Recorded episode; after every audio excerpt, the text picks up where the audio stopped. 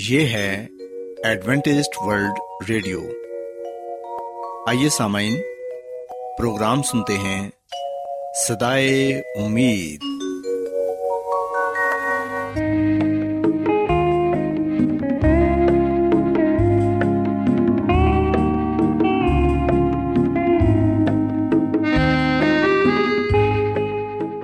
سامعین، پروگرام صدائے امید کے ساتھ میں آپ کی میزبان فرا سلیم اور صادق عبداللہ خان آپ کی خدمت میں حاضر ہیں۔ ہماری طرف سے آپ تمام سامعین کی خدمت میں آداب۔ سامعین، امید کرتے ہیں کہ آپ سب خدا تعالیٰ کے فضل و کرم سے خیریت سے ہیں، اور ہماری یہ دعا ہے کہ آپ جہاں کہیں بھی رہیں خداوند خدا آپ کے ساتھ ہوں اور آپ کی حفاظت اور رہنمائی کریں۔ سامعین، اس سے پہلے کہ آج کے پروگرام کو شروع کیا جائے، آئیے پہلے پروگرام کی تفصیل سن لیں۔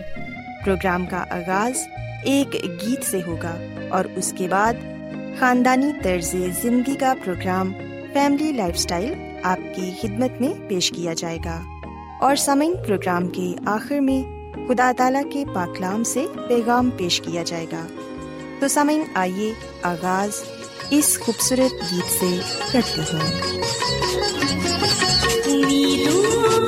شن کو تو نے سنوارا، امیدوں کے گلشن کو تو نے سنوارا، مسیحا تجھے میں نے جب بھی پکارا، مسیحا تجھے میں نے جب بھی پکارا، امیدوں کے گلشن کو تو نے سنوارا، امیدوں کے گلشن کو تو نے سنوارا، مسیحا تجھے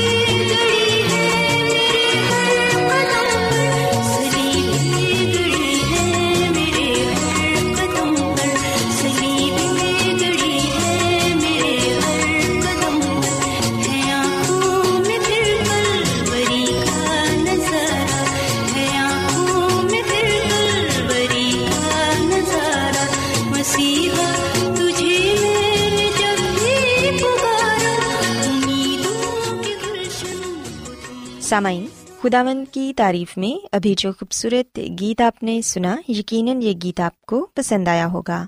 اب وقت ہے کہ خاندانی طرز زندگی کا پروگرام فیملی لائف سٹائل آپ کی خدمت میں پیش کیا جائے۔ سامعین، آج کے پروگرام میں میں آپ کو یہ بتاؤں گی کہ اچھے شہری ہوتے ہوئے ہم جس جگہ رہتے ہیں اس جگہ کس طرح امن و امان قائم کر سکتے ہیں۔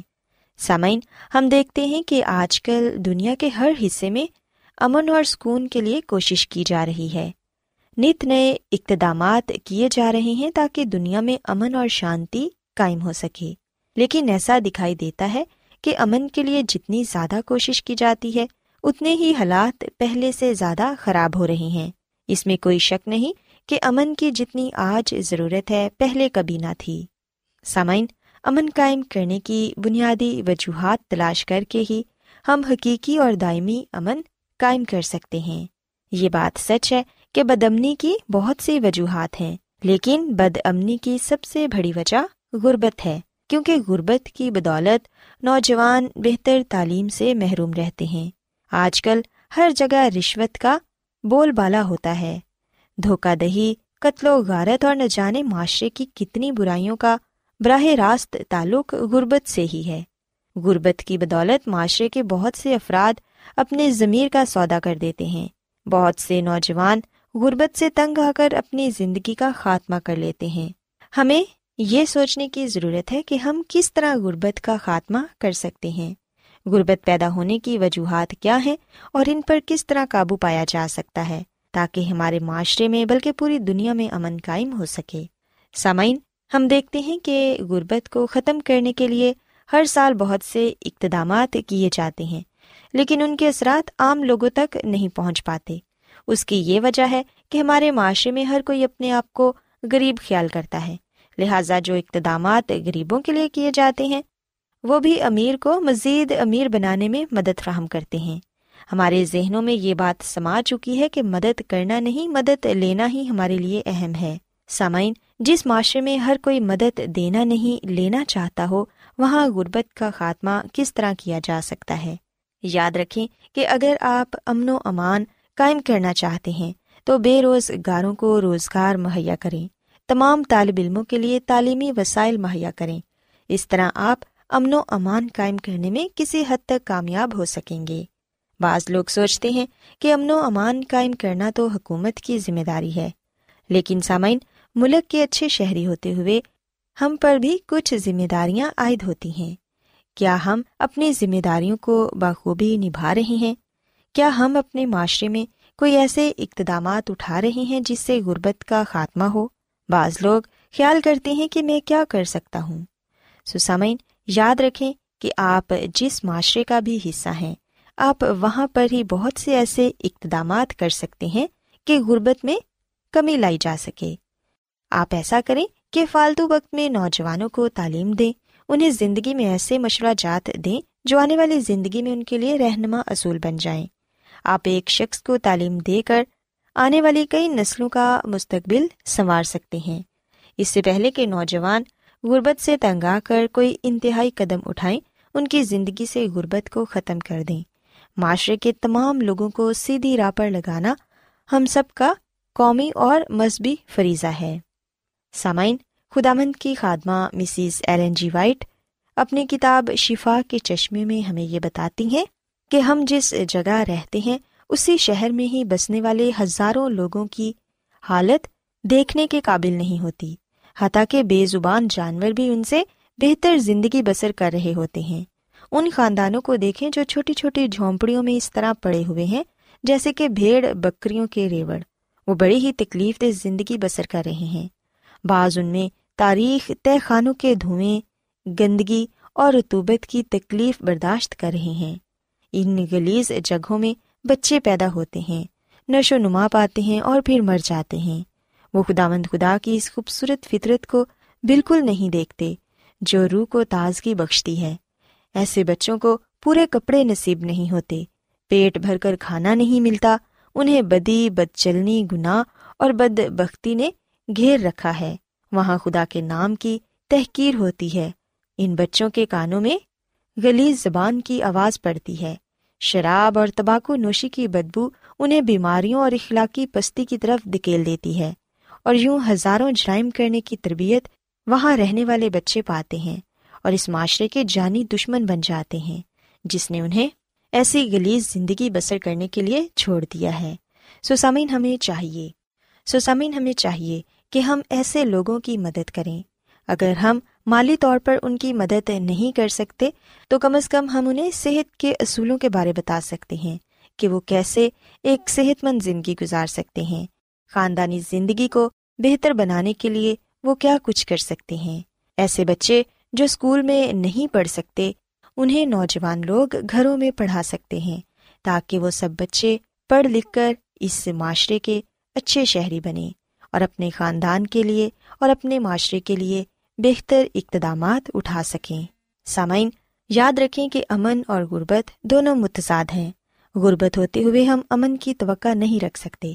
اگر آپ امن قائم کرنا چاہتے ہیں تو غربت کا خاتمہ پہلے کریں۔ اگر ہم غربت کو دور کرنے میں کامیاب ہو جاتے ہیں تو پھر ضرور ہم امن کو بھی قائم کرنے میں کامیاب ہو جائیں گے۔ غربت کا خاتمہ کیے بغیر امن قائم کرنے کی کوشش کرنا اسی طرح ہی ہے جیسے ہم کسی صحرا میں پھول اگانے کی کوشش کرتے ہیں۔ سو آئیں ہم غربت کا خاتمہ کرنے کے لیے کوشش کریں تاکہ ہمارے ہاں حقیقی امن قائم ہو سکے۔ سو سامعین، میں امید کرتی ہوں کہ آج کی باتیں آپ کو پسند آئی ہوں گی، اور میری یہ دعا ہے کہ خداوند خدا ہم سب کو امن قائم کرنے میں مدد فراہم کرے۔ کیا آپ بائبل کی مقدس پیشن گوئیوں اور نبوتوں کے سربستہ رازوں کو معلوم کرنا پسند کریں گے؟ کیا آپ دنیا کے ایسے رجحانات کے باعث پریشان ہیں جو گہری تاریکی کا اشارہ دیتے ہیں؟ ایڈوینٹسٹ ورلڈ ریڈیو سنتے رہیے، جو آپ سب کے لیے صدائے امید ہے۔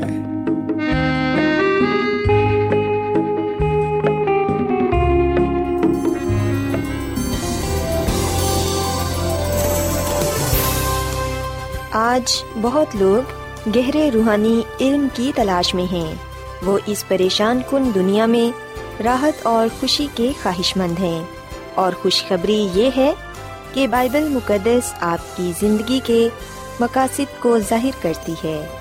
اے ڈبلیو آر پر ہم آپ کو خدا کا کلام سکھاتے ہیں جو اپنی گواہی آپ ہے۔ خط لکھنے کے لیے آپ ہمارا پتہ نوٹ کر لیں۔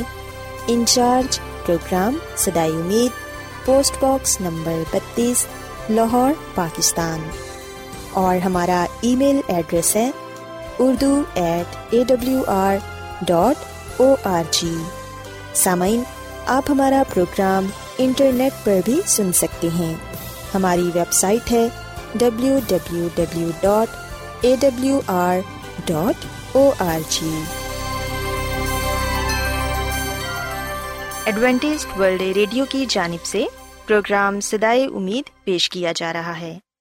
سامعین، اب وقت ہے کہ خداوند کے الہی پاکلام میں سے پیغام پیش کیا جائے۔ آج آپ کے لیے پیغام خدا کے خادم عظمت ایمینول پیش کریں گے۔ خداوند یسوع مسیح کے نام میں آپ سب کو سلام۔ مسیح میں میرے عزیزو، اب وقت ہے کہ ہم خداوند کے کلام کو سنیں۔ آئے ہم اپنے ایمان کی مضبوطی اور ایمان کی ترقی کے لیے خدا کے کلام کو سنتے ہیں۔ محترم سامعین، آج ہم خداوند کے کلام میں سے جس بات کو سیکھیں گے اور جس بات کو جانیں گے وہ ہے باپ دادا کے ساتھ سو جانا۔ ہم دیکھتے ہیں کہ بائبل مقدس کے پرانے عہد نامہ میں مختلف طریقوں سے مرنے اور تدفین کے خیالات کا اظہار کیا گیا ہے، اور بائبل مقدس کے پرانے عہد نامہ میں بڑے واضح طور پر ہمیں یہ خیال، یہ سچائی پڑھنے کو ملتی ہے کہ جا کر اپنے لوگوں میں مل جانا ہے۔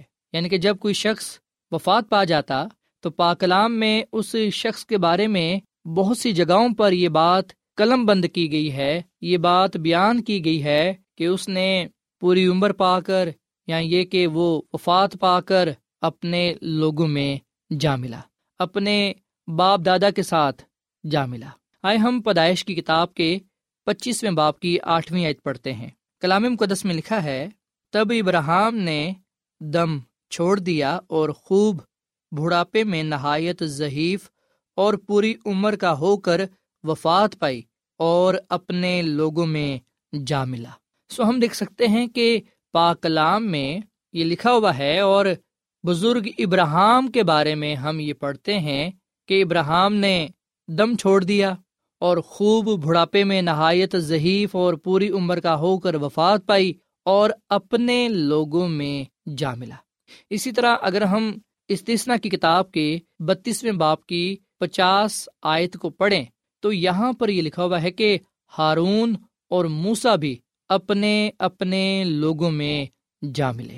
اسی کے ساتھ اگر ہم سلاطین کی دوسری کتاب، اس کا چوبیسواں باب اور اس کی چھٹی آیت پڑھیں تو یہاں پر یہ لکھا ہوا ہے، اور یہویاکیم اپنے باپ دادا کے ساتھ سو گیا اور اس کا بیٹا یہویاکین اس کی جگہ بادشاہ ہوا۔ سو مسیح میں میرے عزیزو، یہاں پر یہویاکیم کے بارے میں لکھا ہوا ہے کہ وہ اپنے باپ دادا کے ساتھ سو گیا۔ یہاں پر سو جانے سے مراد یہ نہیں کہ وہ زندہ تھے اور اس کو نیند آ گئی اور یہ ان کے ساتھ سو گیا، بلکہ یہاں پر موت کی حالت کو بیان کیا گیا ہے، موت کی بابت بیان کیا گیا ہے۔ جب یہویاکیم بادشاہ وفات پا گیا تو اس کے بارے میں یہ لکھا ہے کہ وہ اپنے باپ دادا کے ساتھ سو گیا۔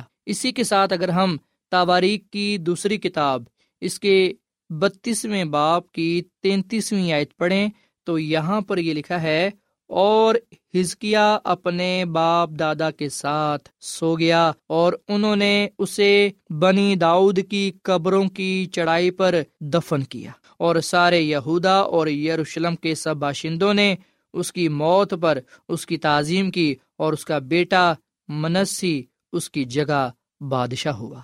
سو مسیح میں میرے عزیزو، بائبل مقدس میں یہ بات بیان کی گئی ہے، چاہے کوئی بادشاہ اچھا تھا یا برا، دونوں کے بارے میں لکھا ہے، چاہے وہ اچھے تھے یا برے، لکھا ہے کہ وہ ایک ہی جگہ چلے گئے، یعنی کہ وفات کے بعد وہ اپنے باپ دادا کے ساتھ سو گئے، وفات کے بعد وہ اپنے لوگوں میں جا ملے، وفات پانے کے بعد وہ اپنی اپنی قبروں میں گئے۔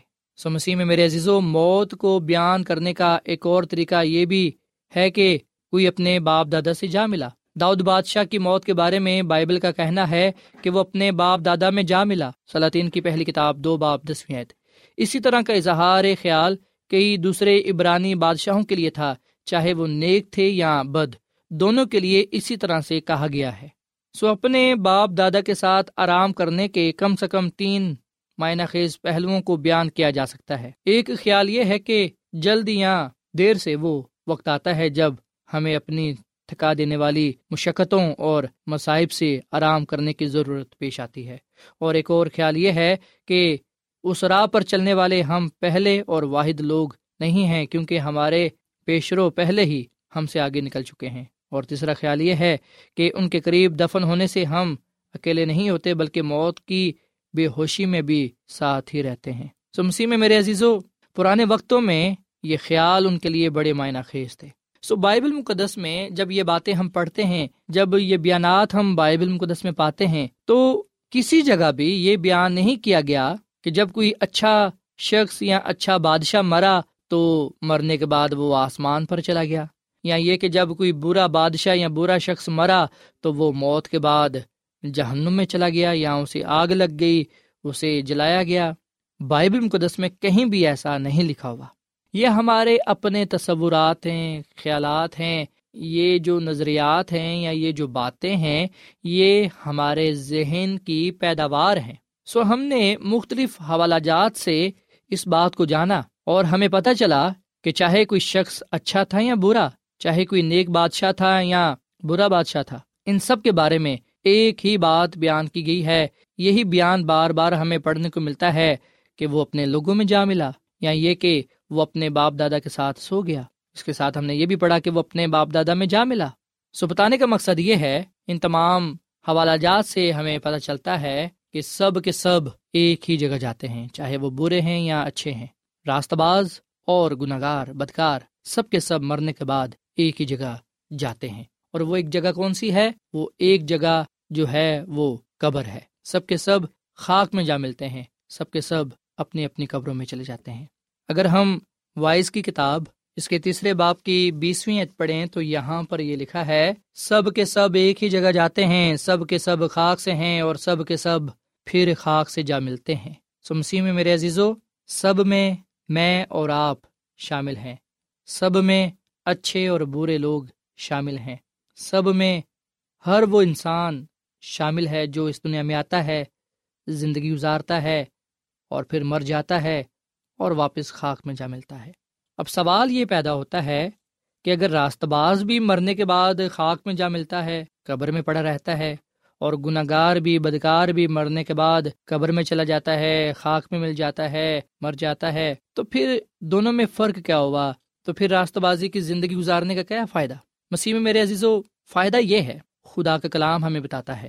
مکاشفہ کی کتاب بیسواں باب اور اس کی چوتھی آیت میں لکھا ہے، وہ زندہ ہو کر ہزار برس تک مسیح کے ساتھ بادشاہی کرتے رہے، اور جب تک یہ ہزار برس پورے نہ ہو لیے باقی مردے زندہ نہ ہوئے، پہلی قیامت یہی ہے۔ مبارک اور مقدس وہ ہے جو پہلی قیامت میں شریک ہو۔ ایسوں پر دوسری موت کا کچھ اختیار نہیں، بلکہ وہ خدا اور مسیح کے کاہن ہوں گے اور اس کے ساتھ ہزار برس تک بادشاہی کریں گے۔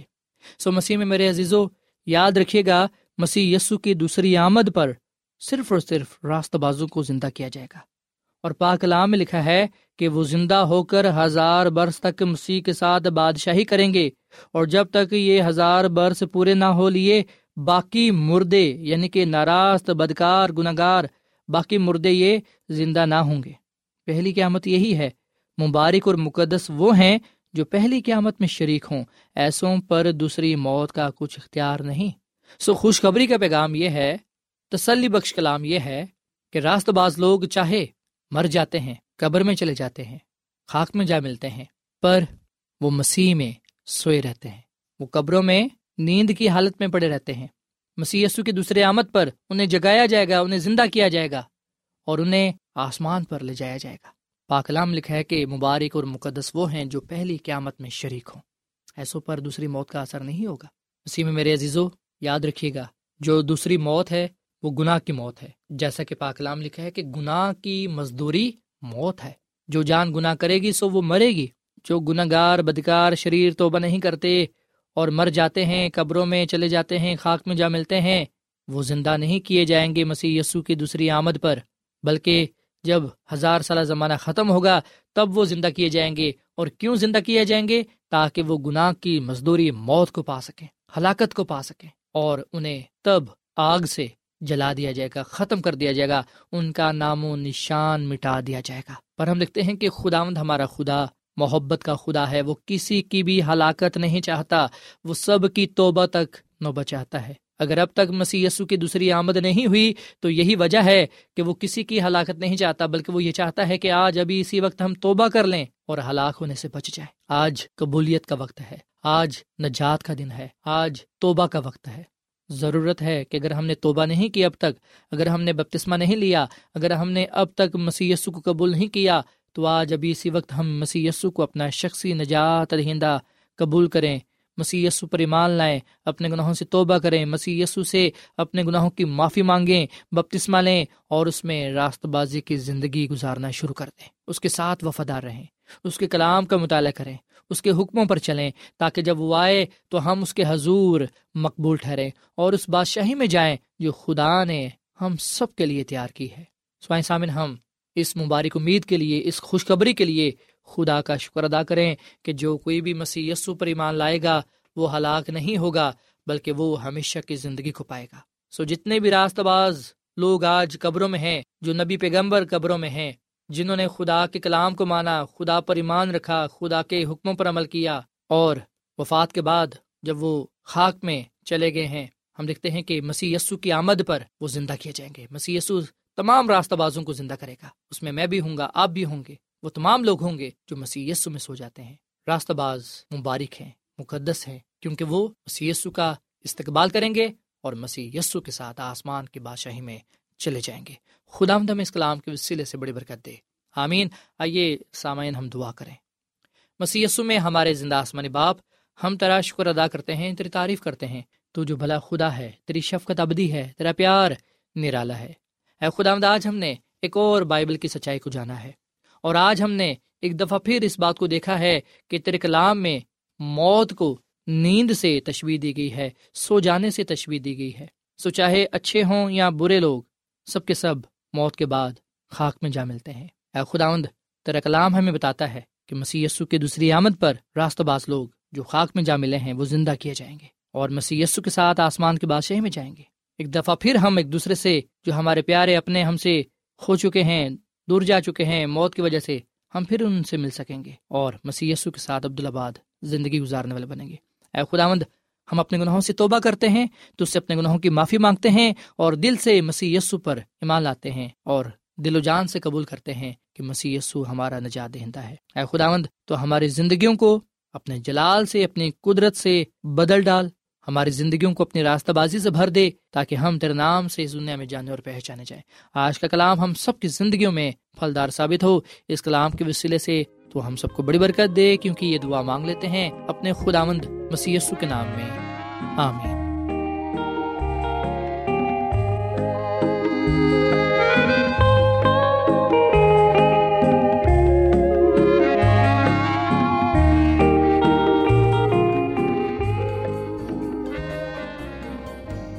روزانہ ایڈوینٹسٹ ورلڈ ریڈیو چوبیس گھنٹے کا پروگرام جنوبی ایشیا کے لیے اردو، انگریزی، پنجابی، پشتو، سندھی اور بہت سی زبانوں میں پیش کرتا ہے۔ صحت، متوازن خوراک، تعلیم، خاندانی زندگی اور بائبل مقدس کو سمجھنے کے لیے ایڈوینٹسٹ ورلڈ ریڈیو ضرور سنیے۔ یہ ریڈیو آپ کی فکر کرتا ہے۔ ایڈوینٹسٹ ورلڈ ریڈیو کی جانب سے پروگرام صدائے امید نشر کیا جا رہا تھا۔ امید کرتے ہیں کہ آج کا پروگرام آپ کو پسند آیا ہوگا۔ سامعین، اپنی دعائیا درخواست اور بائبل مقدس کو مزید جاننے کے لیے آپ ہمیں اس نمبر پر واٹس ایپ کریں۔ نمبر نوٹ کر لیں: zero zero one seven four seven two eight one two eight four nine, یا پھر plus one seven four seven two eight one two eight four nine سامعین، آپ ہمارے پروگرام انٹرنیٹ پر بھی سن سکتے ہیں۔ ہماری ویب سائٹ ہے W W W dot A W R dot O R G. کل اسی وقت اور اسی فریکوینسی پر دوبارہ آپ سے ملاقات ہوگی۔ اب اپنی میزبان فرا سلیم اور صادق عبداللہ خان کو اجازت دیں۔ خدا حافظ۔